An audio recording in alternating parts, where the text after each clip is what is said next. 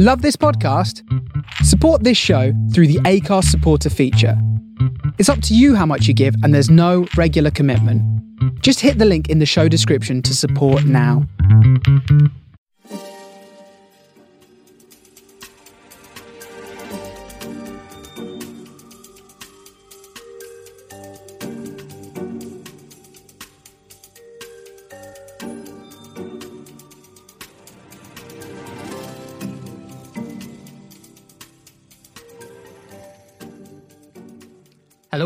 Hello.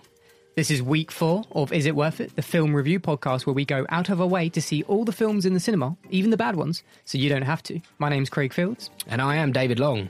uh, and on this week's show, we've got quite a lot. We've got The Shape of Water, directed by Guillermo del Toro. We'll be taking a look at Black Panther, the latest Marvel film. Uh, I'll be reviewing The Mercy, starring Colin Firth. I'll also be reviewing 1517 to Paris, directed by Clint Eastwood. And we'll also be looking at the kids' film Tad the Lost Explorer and The Secret of King Midas. Superb. Yeah. How are you today? You I'm right? very well, Craig. Thank you. Um, and you're, I must say, folks, Craig's looking great this week, sporting a very attractive hoodie, sponsored by Jack and Jones, um, and a hat. Oh, don't yeah, don't even mention The, the hat, folks, is I mean, it really does suit Craig. Um, but do you want to tell our viewers the age specified for the hat that you are wearing? I'd rather not. Please do. This hat, this hat is supposed to be a hat for age three to four year olds. it's absolutely fantastic. And the thing is, it fits his head absolutely perfectly, really quite snug. But when I put it on, I look like one of those children, you know, at school with one of those old school caps. And honestly, it doesn't get past about the first three inches of my head. I think when when the good Lord made us, I think he may have got us crossed up on the production line or messed up, and he just gave Craig thirty percent of a head and me 70% because as my good friend David White would say, uh, I don't have a forehead, I have a five head. It's quite an impressive dome, quite large. I don't, I don't know why I have such a small head. It is ridiculously small. Um, I might post a, f- uh, uh, a photo on our Twitter page of me wearing the hat because Yeah, we need to see the hat to scale. it's incredible. But no, Craig is looking good. Uh, a lovely sweatshirt. Um, Thank well, you. It's finally to be, finally nice to be, uh, you know, honoured by the way I dress. mm, I'm uh, I'm looking smart as usual, wearing a nice crisp shirt. Um, but that's beside the point. No one can see us, so Well, they might, they might when we do another Facebook Live at some point. Well, yeah, we uh, we enjoyed Facebook Live last week. Thank you very much for listening. Um, and if you haven't been following us on Facebook, please do do so. Um, we're going to kick off this week's show with an email, uh, an email from Richard Spicker. Um, and it's a fantastic email, so thank you very much uh, for getting in contact with us, Richard. The email says this David, Craig, just listened to podcast three, and the tears are still rolling down my cheeks with laughter following your review of Winchester. It sounds such a complete turkey that I'm almost tempted to go and see it. it prompted me to wonder what your ultimate cinematography stinker is. David, as you know, mine is Pearl Harbor, which, after an hour, had me sided with the Japanese. oh no! He's got a point there. To be fair, Miss, uh, we we will touch upon uh, Pearl Harbor after after this email. Um, it then says, "I was very interested in your review of Journey's End, which I haven't seen yet. I remember reading it at school, so must try and go and see it." One of you made a very interesting point about the camera work, no wide angle or aerial shots um, to dissipate the claustrophobic claustrophobia of life in a trench. I read a review in a newspaper last week where the reviewer was critical of this approach, saying it was a lost opportunity to portray the scope of trench warfare on the Western Front. Strikes me he missed the point to which you two seized on. The original play was not about action, but about mental um, disintegration caused by exposure to war. From your review, it sounds like the matters of the film have stayed true uh, to this. So uh, well done to them, and well done to you for spotting what a Fleet Street journal failed, sorry, faulted to see. Keep up the work. Uh, keep up the good work, guys. Richard. Um, thanks very much uh, for that email, Richard. And sorry I didn't read it very well, but it's in quite small print on my screen. um, Well, but yeah, um, a, a, a, a great email, and yeah, siding with the Japanese. You can't blame him, really. it's a terrible film, really, isn't it? Well, the thing about Pearl Harbor is that it, it did very, very well. Uh, it got nominated for Oscars, but it is so cheesy. It really is one of the cheesiest films you will ever see. And historically, there are so many faults in that film. Um, one of my favorite, well, not favorite, one of the worst mistakes actually is where they show the Japanese bombing an American hospital, which just didn't happen. And not only didn't it happen, it actually really quite uh, pissed the Japanese off quite a lot. Um, it, it very nearly started World War Three. Actually, I think this film, um, but the whole film is just a soundbite. There's no prolonged dialogue in it. It's just all s- cheesy snippets. it's it's Michael Bay doing what he does with all his other films. So it's like before he did Transformers, this was like a test shoot for Transformers in a way, because Transformers was just the same sort of camera moves, same fast paced action. Yeah. Next shot, next shot, next shot, and it it just didn't work. It's it's incredible directing though, because somehow Bay tries to turn Pearl Harbor into a great victory, which it really wasn't. Um, They got absolutely destroyed. Um, but yeah, uh, I know Richard is not a fan of Pearl Harbor. Um, perhaps for for his for his birthday or for Christmas, I might just get him a Michael Bay box set and send it to him in the post. Nineteen But, um, Transformer films. Oh yeah, can you imagine? Oh, actually, no. The uh, Pearl Harbor um, director's cut, which I think is about an hour and a half extra. so yeah, look forward to that, Richard. That might be coming in the post your way. But um, in terms of what he said about Journey's End, I think he makes a good point because. On reflection, Journey's End is still one of my favourite films in the cinema at the moment. And if you haven't seen it, I really, really recommend going to see it. And Richard, I think you'd absolutely love it and the camera works very close. The action scenes are quite clumsy, but it is a fantastically well made film. And there are one or two aerial shots. Yeah. And when they're used, they are used so, so well. But the whole point is you're supposed to feel like you're in the trenches. And how can you feel like you're in the trenches if you're shooting it from a bloody drone? You know, this is this is designed to show you the impact of war on man.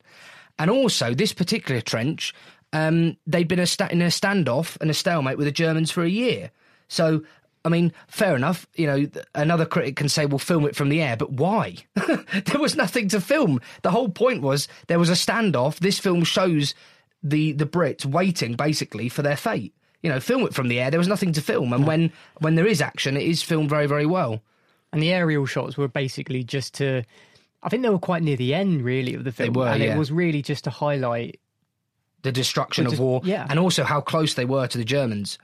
Um, because you're talking 20, 30 yards and a year, nothing happened. Hmm. So it was used, you know, for pur- purposeful meanings, really. So Mm. yeah, it was yeah, it was good. But yeah, thanks very much uh, for the email, Richard. And uh, yeah, Pearl Harbor, Michael Bay.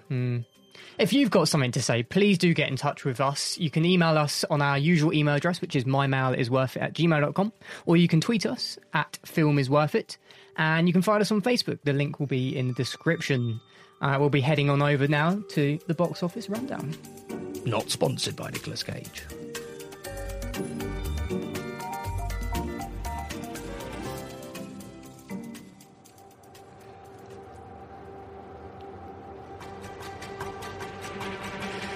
This is the box office rundown.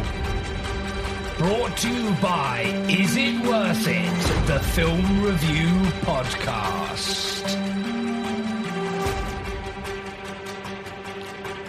So the box office rundown this weekend was for February the 9th to the 11th, 2018. And what have we got at number one, David? Ladies and gentlemen, straight to the top, exploding in at number one. Oh, come on. exploding everywhere. Um, Fifty Shades Freed.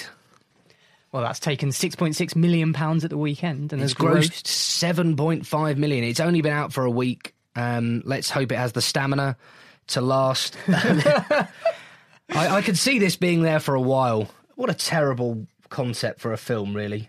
Um, we will talk about that. It's basically let's go and watch soft porn in a in a in a theater with other human beings. Not Well, my kind of but- movie, but we will be seeing it. Yeah, I was going to say you. We haven't actually seen either of the other films. No, and I haven't read the books either. I had. I did start watching um, the first one, but turned off after about. Didn't didn't turn you on. Didn't turn me on after ten minutes. I just turned it off because I thought it was a load of cobblers. Really, Load of cobblers. How many times could we say cobblers? cobblers. Oh dear. Uh, so at number two, we had The Greatest Showman. It's still there. It took 1.9 million pounds at the weekend, which is just outstanding. Yeah. It's grossed 25.4 million pounds. It's been in the box office for 7 weeks. This has got true staying power. the, this has got the stamina. Um, it really has. And I I said last week I can see it being there for another five, ten weeks. Maybe I was a little bit ambitious, but I don't see it going anywhere. Um, continues to do very well, um, and and people love this film. Uh, next in, we've got Coco taking 1.2 million pounds at the weekend. Now it's it's up there again. Um, it is half term, so I expect this actually to be higher up by next weekend. Actually, Yeah, I think The Greatest Showman and Coco and Early Man will do very well during the half term period. I think it might be knocked out knocked out though by or one of them at least by Black Panther. Yes, Black Panther isn't isn't in uh, this week's box office because it wasn't out. Know, it was out on Tuesday. Yeah. Yeah. Uh, Craig will be reviewing that on today's show. Uh, so, like we said, 1.2 million at the weekend for Coco, 11.8 million grossed altogether. It's been in the box office now for a month. Number four, Early Man, took another 1.1 million at the weekend. It's grossed 5.3, and it's been in the box office for three weeks. Number five, Darkest Hour. Darkest Hour, Gary Oldman's still here, still Churchilling. Um, took another 0.9 million. It's been in the uh, box office now for five weeks, a total gross of 20.8 million, um, which is actually less than The Greatest Showman, which is unbelievable, really, um, when you think of the difference in the quality of those films. But um, They're, two completely different films. They are I two mean, completely different Darkest films. Hour, you wouldn't go and take uh, a ten-year-old to go and see.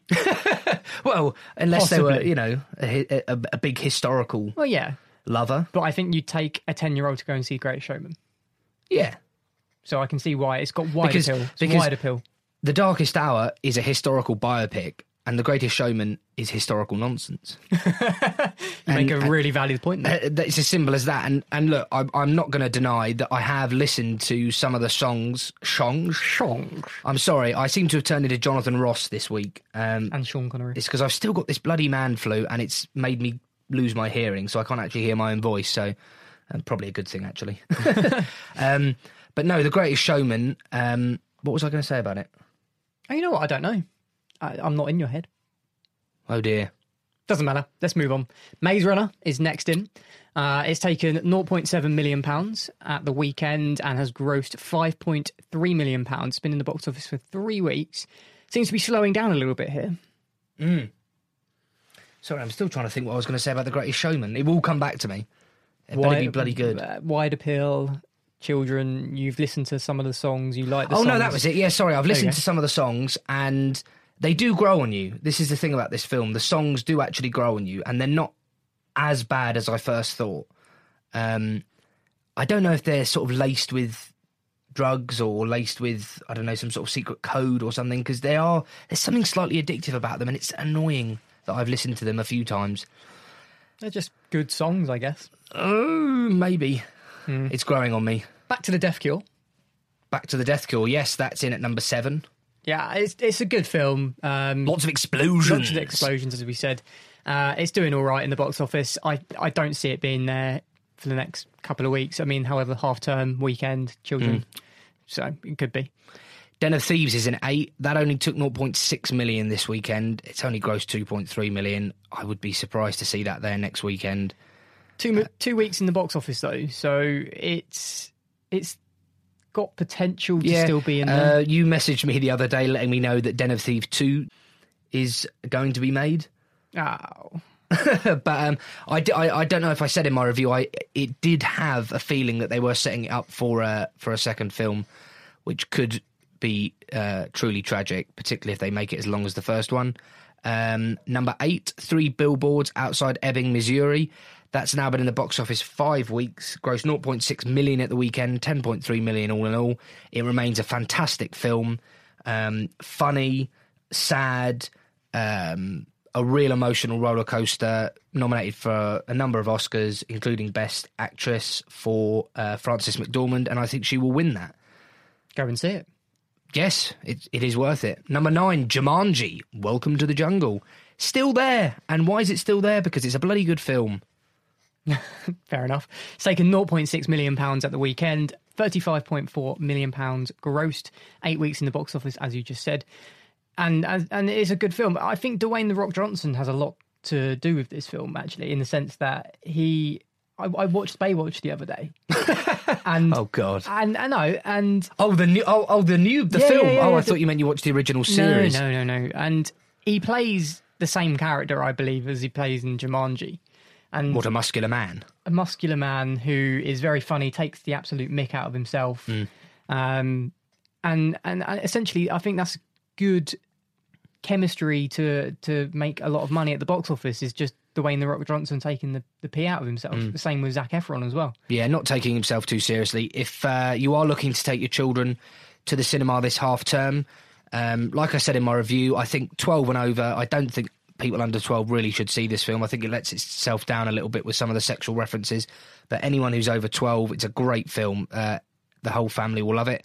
Uh, number 10 at the bottom of the box office, we have The Post, directed by Mr. Steven Spielberg, starring Meryl Streep and Tom Hanks. That took 0.5 million at the weekend, 8.4 million overall. It's been in the box office for one month, and it's it's a very good film. It's a great film.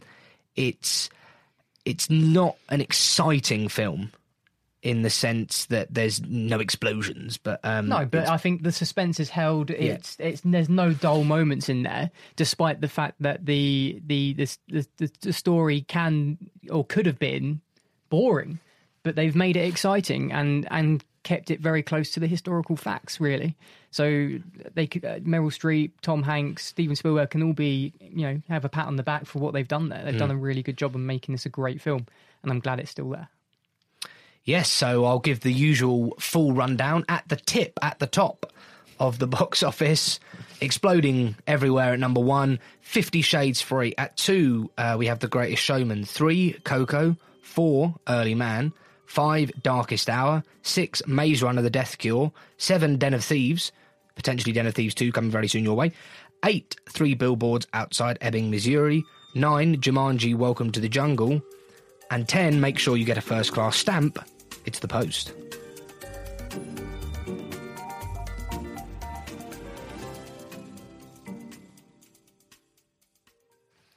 So we're kicking off today's show with the first review, which is The Shape of Water.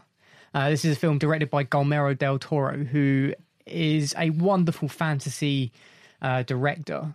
Um, do you want to summarize what this film's about, or shall I? Or... I can do that. Um, so what we have here is it's it's set in the uh, Cold War era, uh, and basically what we have is a a, a top research facility um, in the 1960s, and we have this uh, lonely sort of cleaner who's played by Sally Hawkins, and she discovers a quite a unique. Um, Creature? creature. We'll, we'll refer to it as the amphibious creature, um, which is being stored in this. It's a government facility, isn't it? Yeah, and I think they refer to it as multiple different things. An, an animal, a creature, an asset. Yeah. Um, and essentially what it's doing at this facility is to to be researched upon because of the abilities of this amphibious man, what it can do. Yeah, so this is an American facility, and they obviously have the asset. Um, and like I said, it's important that we say it's during the Cold War because the film is about the fact the Americans have it um, and the Russians want it because obviously uh, a, a, a creature of this nature it would be so valuable to science. Um, and, and, and, and that's the premise of the film. Um, and it really is a sort of a Beauty and the Beast tale. Um, the beauty being Sally Hawkins, but there's a lot of ambiguity about who is the beast. Is the beast the creature, or is the beast the government official who is played by the brilliant uh, actor Uh, it's Michael Shannon, isn't it? Michael Shannon? Yeah. Um, Michael Shannon's a, a superb actor. He's brilliant in many films, and he is superb in this as well. And really, you would think that Sally Hawkins is the beauty and the beast is the amphibious man, but actually, the beast is Michael Shannon. Um, Yeah, they describe they describe it as a monster as well, don't they? And yeah, and you've got the uh, the premise of of who's narrating the film. Is this is this being a story that's being told by a character within the film, or is this um, or you or are you living this with them at the same time? And and and I like that ambiguity a little bit. I yeah, um, we've got some standout performances from Richard Jenkins, who plays Giles, who, Who also narrates the film. yeah, who who we believe narrates the film. Um, there are at the beginning and the end of, of the film where he's doing like a bit of narration over over the top, and it is really beautifully done and really leaves things on a very ambiguous nature. And I, we don't really want to give too much away because we feel that this is something that at some point you're going to watch, whether it be in the cinema or it's something that you watch at home.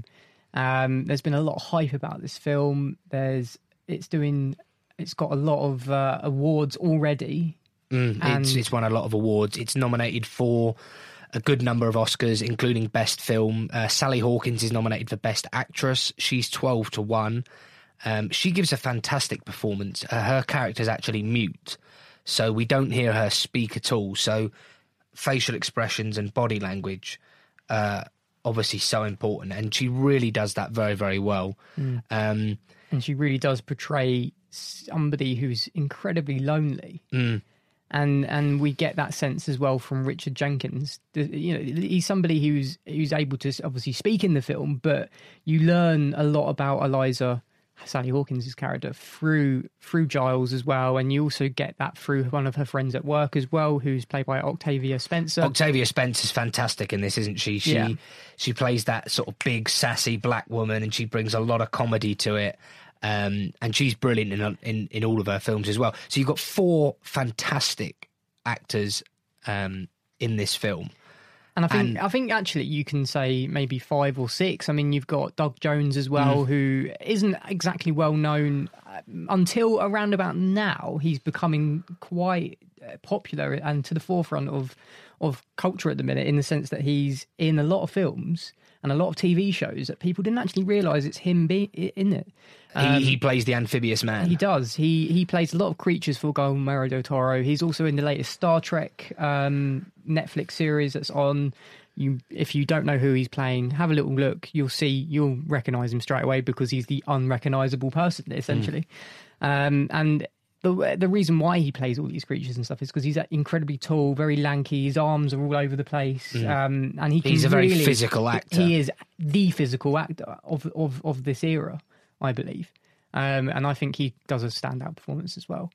Um, I mean, with all those, all these great actors and actresses playing in this film, um, and an incredible script, uh, an incredible soundtrack, it's going to be a great film. But you've actually made some comparisons with other films here, haven't you? Yeah, so Craig is a massive fan of Del Toro's work. I'm not so much. And the reason I'm not so much a fan of his work is because I really struggle to identify with the fantasy element of his films. And, and because of that, I struggle to get emotionally involved. So in this film, I found myself really struggling to engage with the storyline simply because the whole premise was about an amphibious man, and I struggled to get emotionally attached to this man, to this creature. And you, on the other hand, didn't. Um, so it's it's beautifully shot. Uh, it's very well directed, and it's and it's well scripted. But because of that connection that I didn't have, I struggled to engage with this film as much as you did. And and the comparison I draw with it is uh, Craig laughed when I came out of the cinema because I came out of the cinema a little bit annoyed because I didn't enjoy the film as much as I wanted to, and I compared it to Free Willy. Um, and Craig was horrified about this, but it is a modern day Free Willy, and I'll explain why. Uh, Sally Hawkins' character is an orphan. She is incredibly lonely, and she develops this relationship with the amphibious man. Now, in Free Willy, the child is an orphan. Um, he's working at the uh, aquarium. I'm not sure you'd call it an aquarium, but um, the big aquarium. Um, and again, he's lonely. He's had a very difficult life, and he develops this relationship with an orca whale. And the relationship builds without any dialogue, because obviously the whale can't speak, the amphibious creature can't speak, and the whale in Free Willy is being held captive and used for the gain of man, not for science but for entertainment.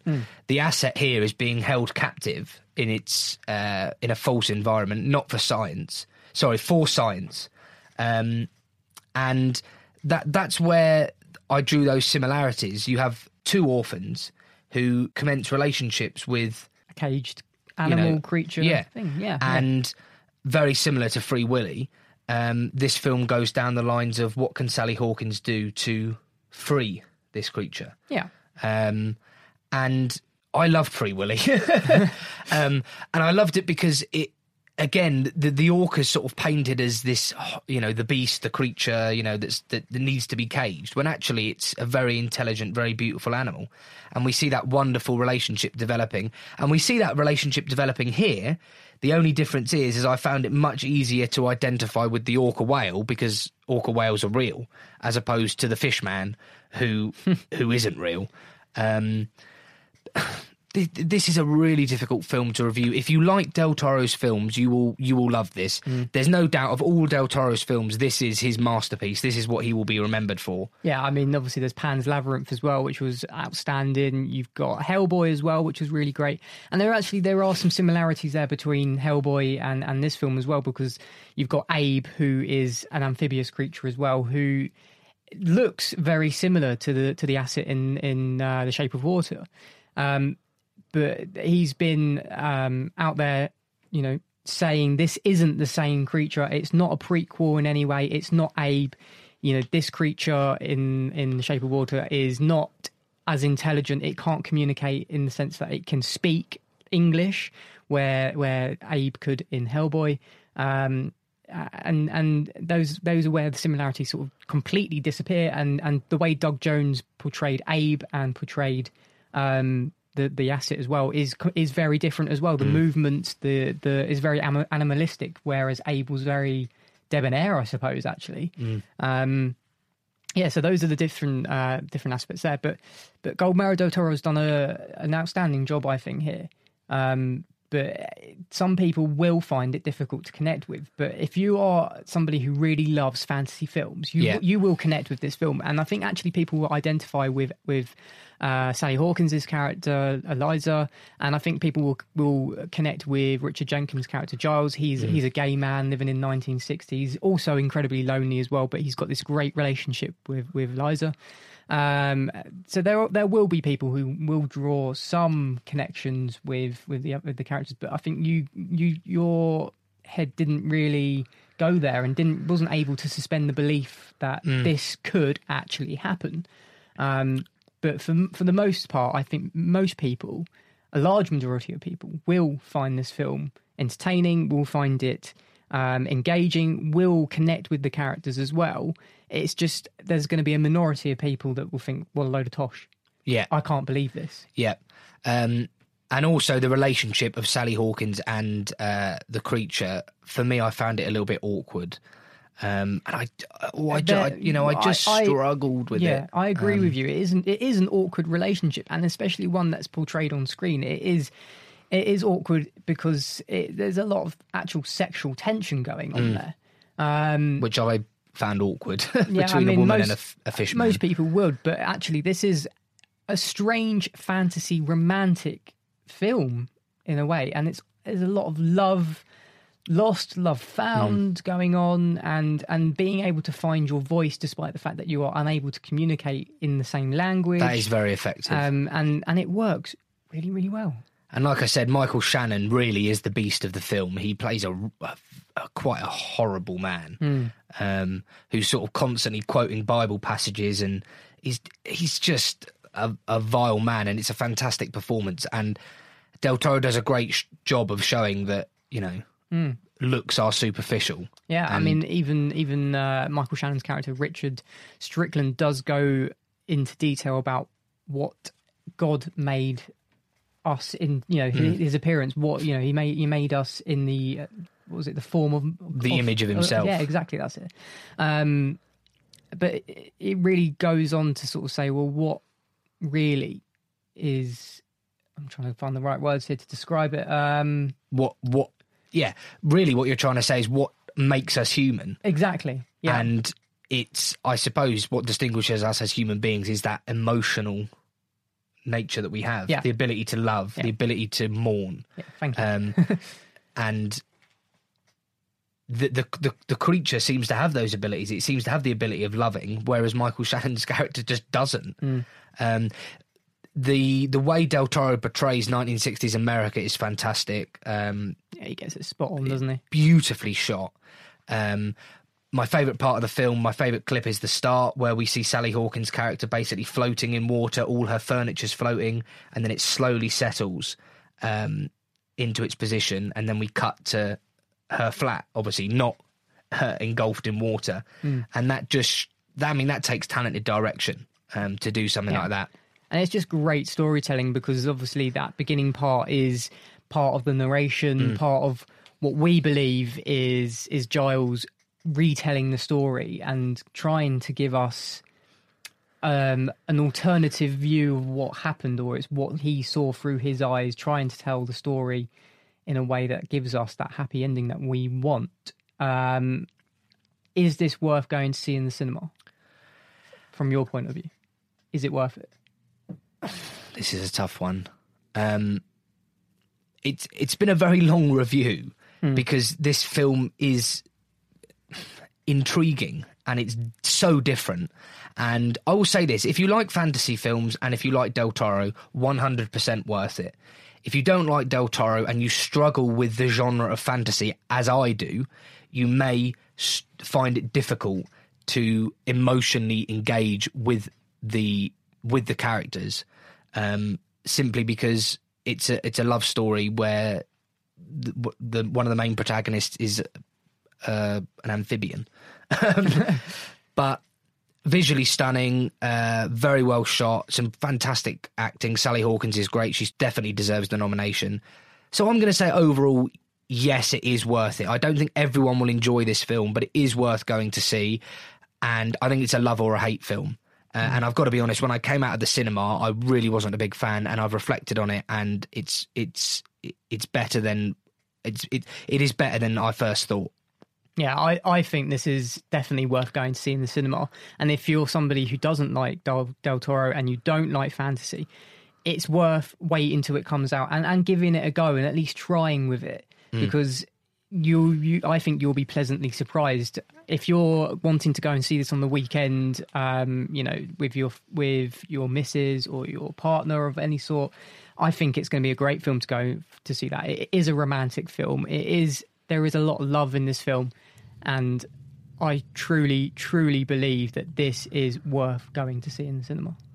Yes, and I wasn't trying to take the mick with my comparison to Free Willy, but But there are strong similarities, and I- I when really I came out, so. when I came out, Craig and you, was and you- laughing. I was laughing. But then when you drew the similarities to me and you showed it and highlighted it, there are there is a lot of similarities, and, and- I will I will agree with you on them. And the main similarity between the amphibious man and the orca whale is that they are both beautiful creatures um, that really shouldn't be in a tank. Go and see this film.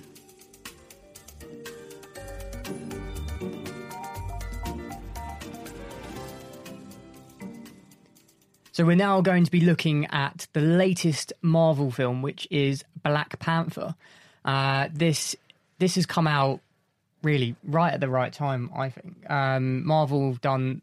If you're if you're not familiar with Marvel's um, superhero franchise that's going on at the minute, you'll be um, looking at this film for as, as a standalone purpose. And I think every every Marvel film really needs to be looked at as a standalone sort of film.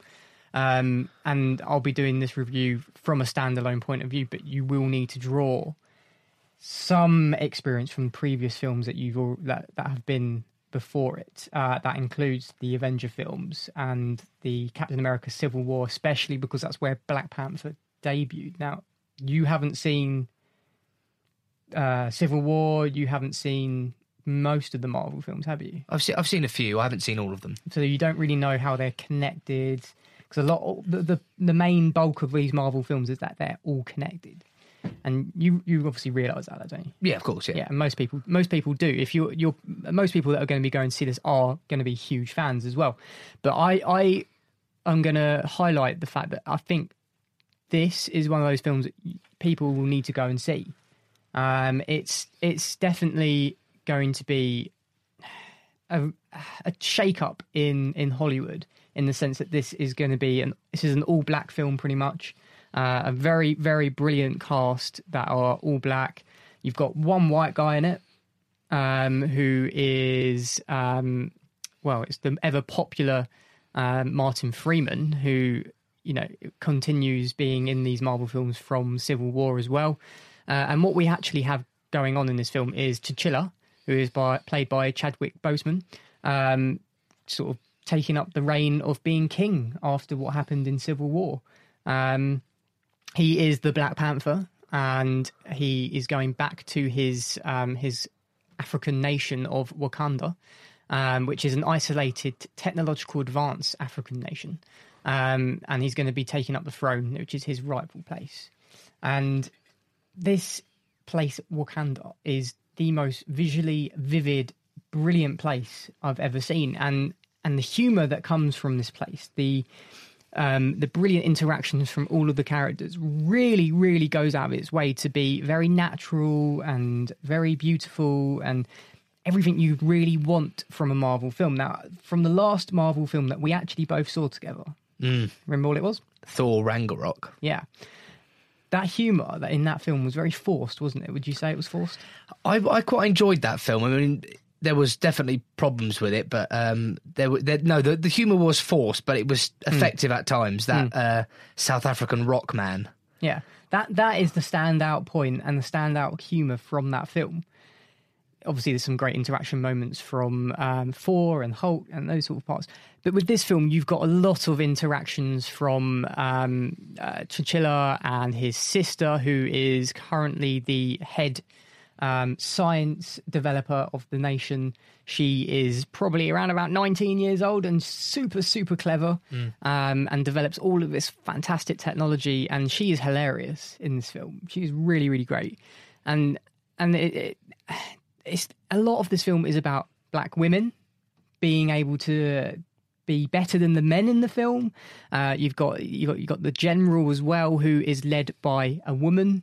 Um, this film is going to be, cha- you know, really shaking up Hollywood. I think, and and I've already said that once, but I really, really, truly believe that this is going to be something very special out there, and I think it's it's smashing the box office. I think um, by the time we come around to it next week, um, when it comes out, but as a film, I really don't want to spoil it for people. I really don't want to say that this is what's going to be going on in this film because I want people to go out and see it.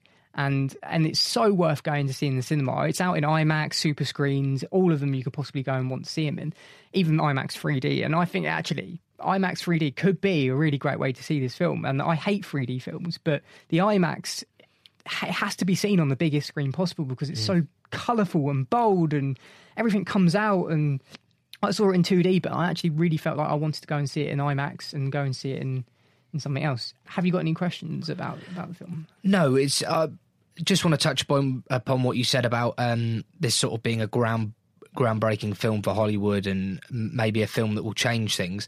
I really, I, I, I really do hope so, but I, I have worries about this film, and the worrying, my main concern of it is just like you said, the whole.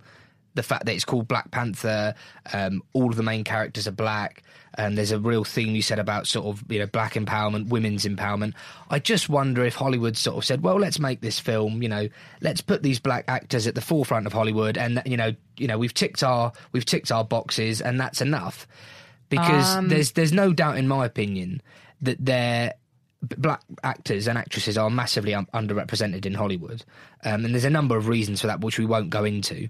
But I, I just w- worry if this is a case of let's make this film, let's make everyone happy. I do think um, there's an element of that, but realistically, it had to be made at some point, like I said, um, and you know it. There's no real way of coming out with this sort of film at the right time, really. Um, we had Moonlight last year that that had the black cast in it and was you know all about a black character, um, and it, it, there is changes happening and and this is one step further, I think, and I think it's done a really great job. I think let's go to a clip, and uh, we'll come and round up the rest of it after the clip. I lived my entire life waiting for this moment. I trained, I lied, I killed, just to get here. I killed in America, Afghanistan, Iraq. I took life from my own brothers and sisters right here on this continent. And all this death. Just so I could kill you. So what we have in that clip right there was uh, Michael B. Jordan's um, Killmonger, who has wanted to take up the throne from T'Challa, and he Michael B. Jordan does a really great um, portrayal of Killmonger in this film, and uh, you know, I wanted to talk about Andy Serkis as well, who also is another white character in the film who is an outstanding actor anyway. Um, but he's done a really great job in all the previous Marvel films that he's been in as well, and just just the whole storyline that's going on here with Black Panther is probably one of the best storylines that we've got from one of the Marvel films. It's one of the best soundtracks that we've got from Kendrick Lamar. Um, you know, definitely going to be one of the top Marvel films. Craig, I think I know the answer. I was very impressed with the trailer. The critics love it. The audience love it so far. But for you, is it worth it? Yes, 100%. Go and see this film. It is worth going to see in the cinema, worth going to see on the biggest screen you can possibly go and see it on. Possibly. Possibly. Possibly go and see it on IMAX, go and see it on whatever you want, but it, it's worth going to see ASAP, really. Black Panther, get to the cinema and see this film.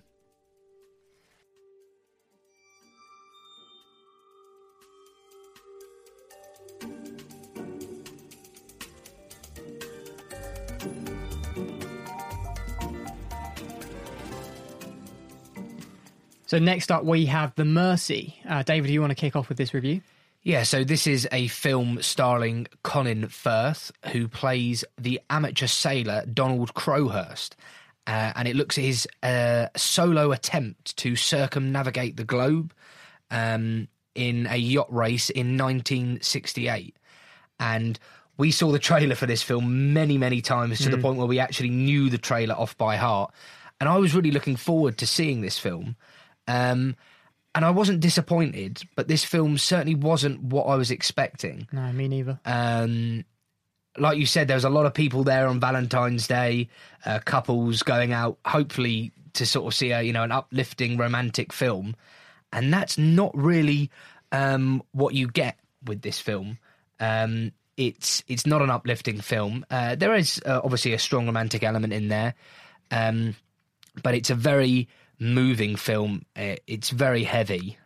It's quite sad as well. Um, it's obviously based on the true story, the mystery of Donald Crowhurst and his attempt to uh, navigate the globe without stopping. Um, and the film starts with a real sense of enthusiasm, and you see Colin Firth full of life and full of laughter, really uh, excited about um, what he's going to do. And that's perfectly summed up with this clip here. Read it. A single handed race around the world.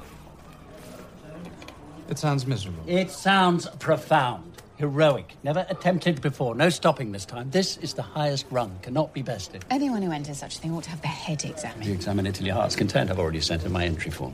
What? What? Are you serious? Claire, did you know this? I did not examine it or give it a proper thrashing. Donald, what do you I shall claim the prize for you, my love. Five thousand quid. Alone in a boat for nine months. You're either drunk or mad. Well, then we should have another drink immediately so that we can rule out madness. As Chichester said, any damn fool can circumnavigate the world sober. Takes a really good sailor to do it drunk. Same again? So that was the clip from The Mercy. Um, you've got uh, Rachel Weisz uh, in there as well, playing the wife, Claire Crowhurst. Um, she was great as well, wasn't she? She was very good in this film as well. I think she's she's fantastic in everything she's done. You know, going back to what this film is essentially, it's a back back and forth. I think um, between uh, Claire Crowhurst and Donald Crowhurst, and that's where I think the film suffers and doesn't really work so well. What do you think on that? On that? Yeah, so I understand what you're saying. So obviously we have um, Donald Crowhurst who spends many, many months alone at sea, and he's uh, played by Colin Firth. And Colin Firth does a great job in this film. And one of the things I said to you actually was, if anything, it shows how brilliant Tom Hanks was in Castaway, because it takes a phenomenal actor to be alone on screen for a huge amount of time, if not a whole film, which is what uh, Hanks does in Castaway. And I think Colin Firth was good enough to do that in this film, but the director didn't allow that to happen. So we went from him being alone at sea back to his family, to his press agent, and to all the enthusiasm that was being, uh, you know, gained in England. You know, national press news about this amateur sailor attempting this uh, incredible uh, journey, and I th- and that slightly detracted from the isolation that Firth was portraying because we saw how alone he was, but we didn't really get sucked into that because we kept jumping back to um, to the other main characters, and I think they could have used Firth's abilities a little bit more by having a, a more extended look at what it was like to be alone at sea. The film starts really upbeat, and that clip shows that you know you must be drunk or mad. You know, maybe I'm both, and I'm off, and we have you know him uh, building his boat, and and really, as, as soon as that starts to happen.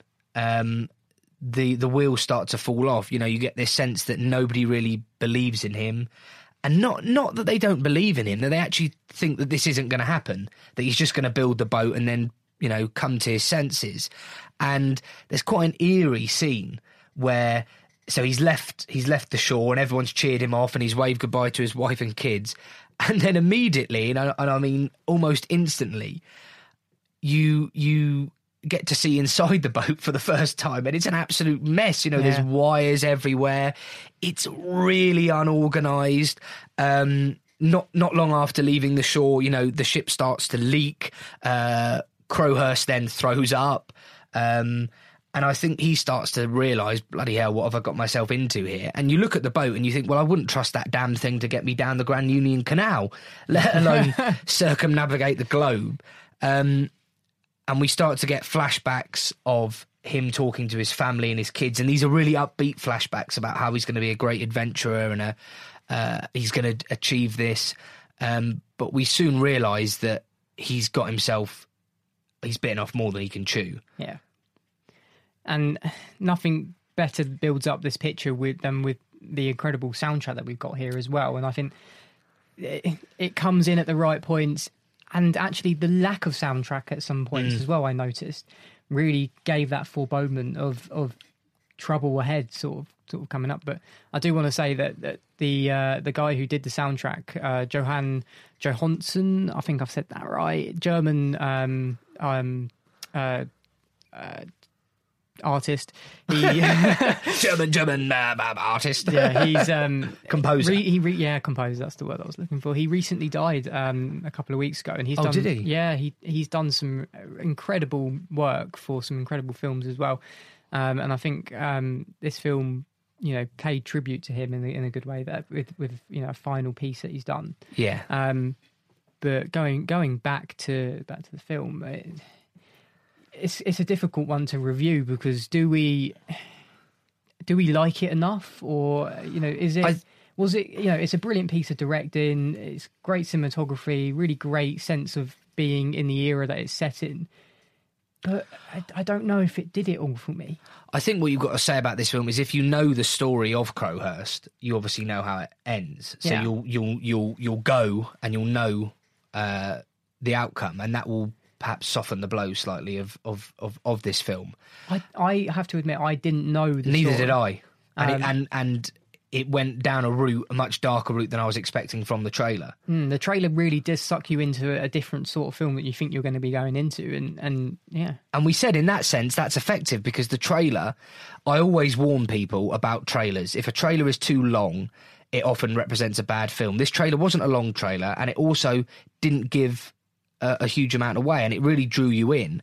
Um, and one of my favourite moments of the film actually is you often hear of the, the, the phrase the calm before the storm and there's this beautiful scene with with Crowhurst when he's in the, the North Atlantic um, or traveling down the North Atlantic, and he knows of the um, the difficulties that are about to uh, uh, face him as he ch- uh, changes oceans, and it's a beautiful calm sea, and there's lovely uh, shots of dolphins and whales, and that real sense of he is out there alone, um, in terms of human life. Yeah. but he's he's surrounded by by by beauty and by nature and it shows how nature can change as well because you know the next scene he's involved in you know what looks like a bloody monsoon, and it's it, it's it's a well made film. It's well directed. Like I said, Firth very good. I I'd like to have just had him a bit more isolated. Like you said, the constant back and forth, back and forth. It didn't work for me. Yeah. I think that's reflected on the fact that the critics have responded much better to this film than the audience. The critics really quite like this film, um, with a score on Rotten Tomatoes in the high 70s, whereas the audience scores in the low 50s. And I think that's because it's a, a critically very well received piece, but I think the viewers have been left maybe slightly upset by this film because it is a harrowing tale of a man basically alone at sea without his family, and that is is quite upsetting. So I think I'm ready for the question. David, is it worth it? I'm going to say no. Um, I don't think this is worth seeing at the cinema because it's the sort of film that you'll be able to watch at home. Um, it's it's not like Black Panther. I don't think it's particularly effective on the big screen, and also I it, it is quite a sad story about a man who attempts the impossible uh, and ends up you know really struggling with life on life's terms on his own. And i just think people will come out a little bit upset by this film. And in that sense you know do you want to go to the cinema and spend 10 quid just to be upset personally not for me like i said it's a good film colin firth's fantastic but I, I, I, it's not something that i would encourage people to necessarily go and see at the cinema hmm. And there we have it. The Mercy. Not worth it.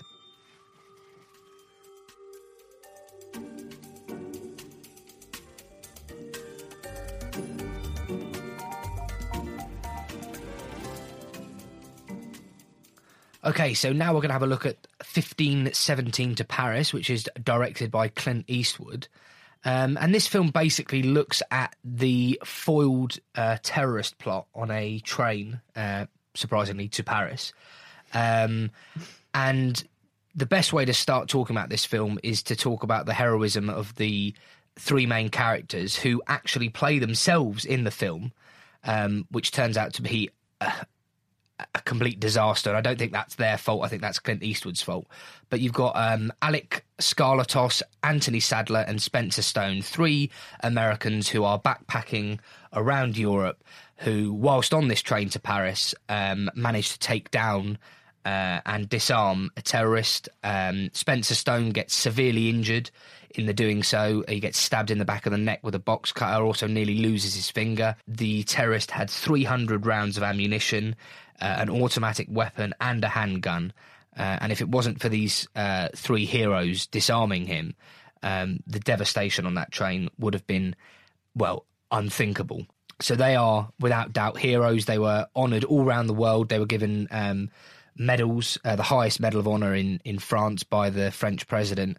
And there is no doubt of of of the fact that they are heroes. But unfortunately, that's about the only good thing I can say about this as a film, because as a film, this is an absolute catastrophe. Uh, and I really do mean that. It is a disaster. Um, and it's a disaster for a number of reasons. Clint Eastwood seems to have lost the plot here.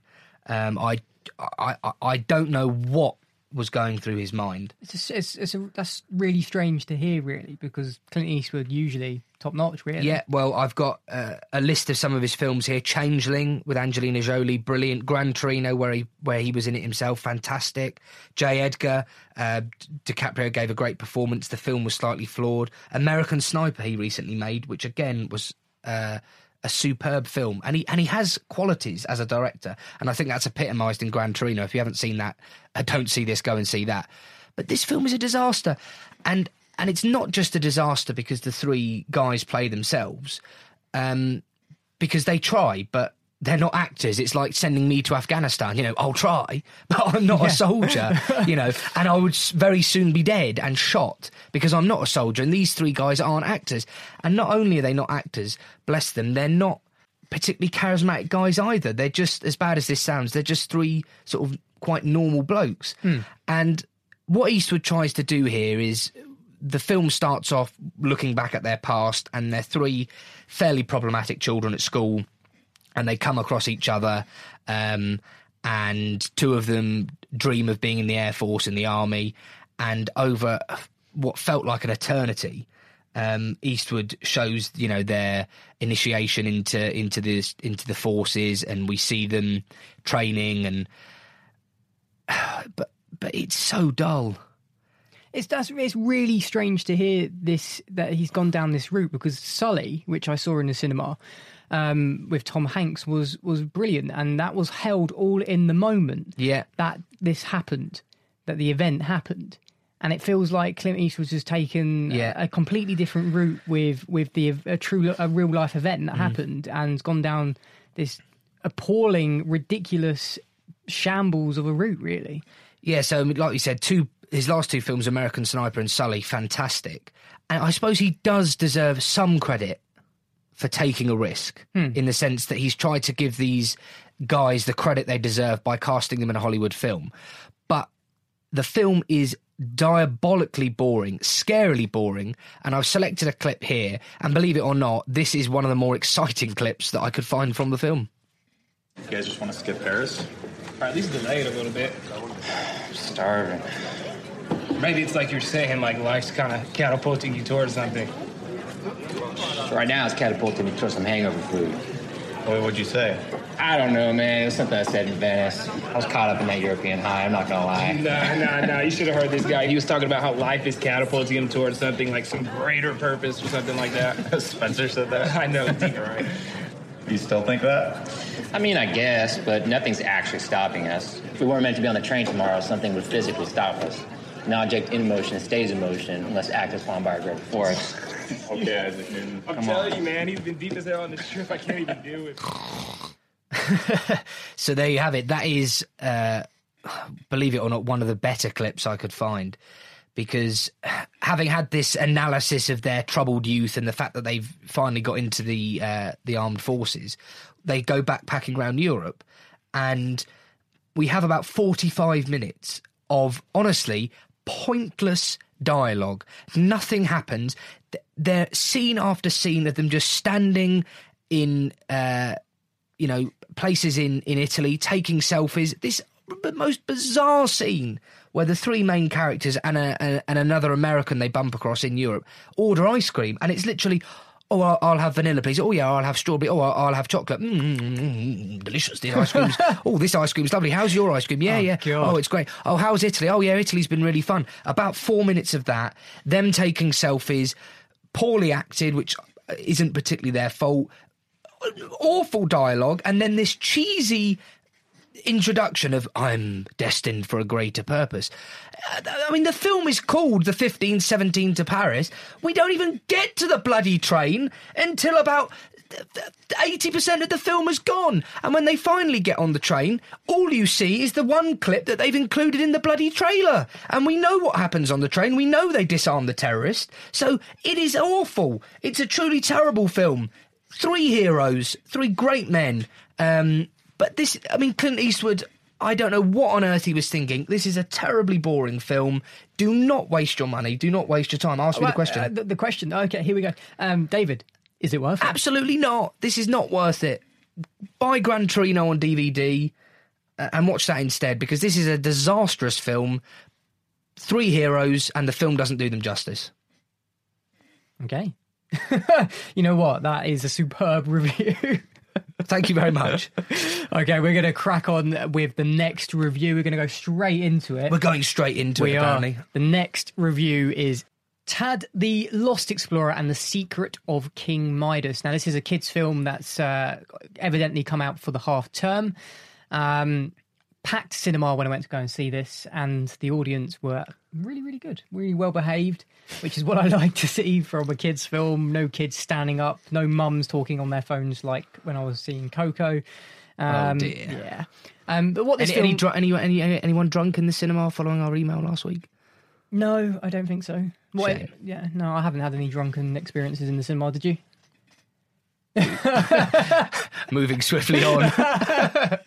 Uh, so this film stars Tad Jones. Uh, it's an animated cat film, by the way. Um, he's the most awkward explorer you've ever encountered, um, and he must rescue his beloved Sarah from a millionaire who is looking for the King Midas necklace. Now, Sarah is an excellent archaeologist, um, world renowned for the things that she's found. and she's recently discovered the, um, where the King Midas uh, necklace or pieces of the King Midas necklace are located, and whoever holds the Midas necklace is able to turn things to gold, essentially. Gold Um, finger. oh no, the Bassie. Um, so essentially, it's a really exciting film. It really does have a lot going on in the film, and and Indiana Jones is referenced quite a lot within this film. Um, shall we go and have a little listen to a clip? Let's do that.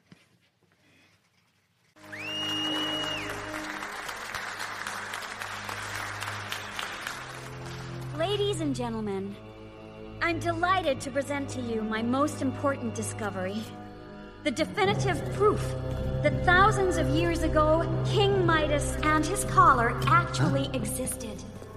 A gift? The Midas Papyrus.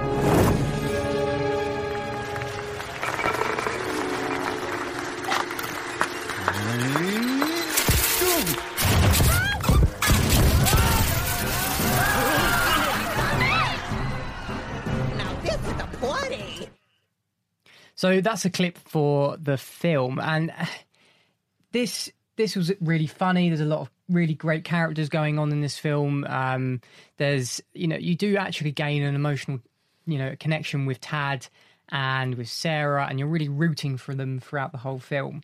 And and and at a point near the end of the film, I did really feel myself like like really like almost tearing up a little bit. Oh, um. I know, and and I, I was quite surprised by that myself, and and thought well, this this this has got something going on here, and I I really do feel that this is going to be a really popular film. I hope. Um, I mean, the IMDb popularity is is really quite low, and I'm quite surprised by that. I, I think um, the storyline was really good. I thought the opening sequence was fantastic with, um, with Sarah swimming under the, the ocean, finding the scroll that had the information that she needed on there, and it was really action packed and really had a sense uh, of of Indiana Jones going on in there, and and you know this is this is a film for for kids that can want to go on adventures and and want to um you know be transported elsewhere in in in life and things like that so. And from what you've said, it sounds like adults will enjoy this as well. yeah yeah yeah definitely. I i definitely enjoyed it. I mean if you're going to take your kids to the cinema at the weekend then uh, i think this is one of them uh, that you should go and go and see Well, on that note, Craig, I think I shall ask you. I I think I shall ask you the question. yeah go on then Tad the Lost Explorer and the Secret of King Midas. Is it worth it? Yes. Yeah, yeah, it's it's worth taking the kids to go and see. Um, you'll get a kick out of it as well. Um, so that's, that's pretty much all I can really say about it because I, I don't really want to ruin it because there was that emotional connection. I want you to have that emotional connection with it as well. All right, so that's the end of the podcast. We've done all the reviews today. Fantastic. You happy with that? No. Um, as always, please do get in touch with us. We do really enjoy getting your emails, Yeah. and uh, we do select the best ones to read out. Uh, to so to email us, uh, the email address is mymailisworthit at gmail.com. You can tweet us at film is worth it. The Facebook page will be in the description. Um, yeah. Were you going to summarise the end of this podcast? I don't know how we're going to end the show because normally we end the show with me insulting you and what you're wearing. So But you can't this time, other than apart from a three-year-old's hat, a Where- very small head, Wow, it's the only one I could buy. a tiny head. It's the only one I could buy. All right, it's the only one that fits my head. Well, we hope you've enjoyed listening to the show. Please do get in contact with us and uh, have a very good week of cinema going. Yeah. See you later, Cheerio. darling.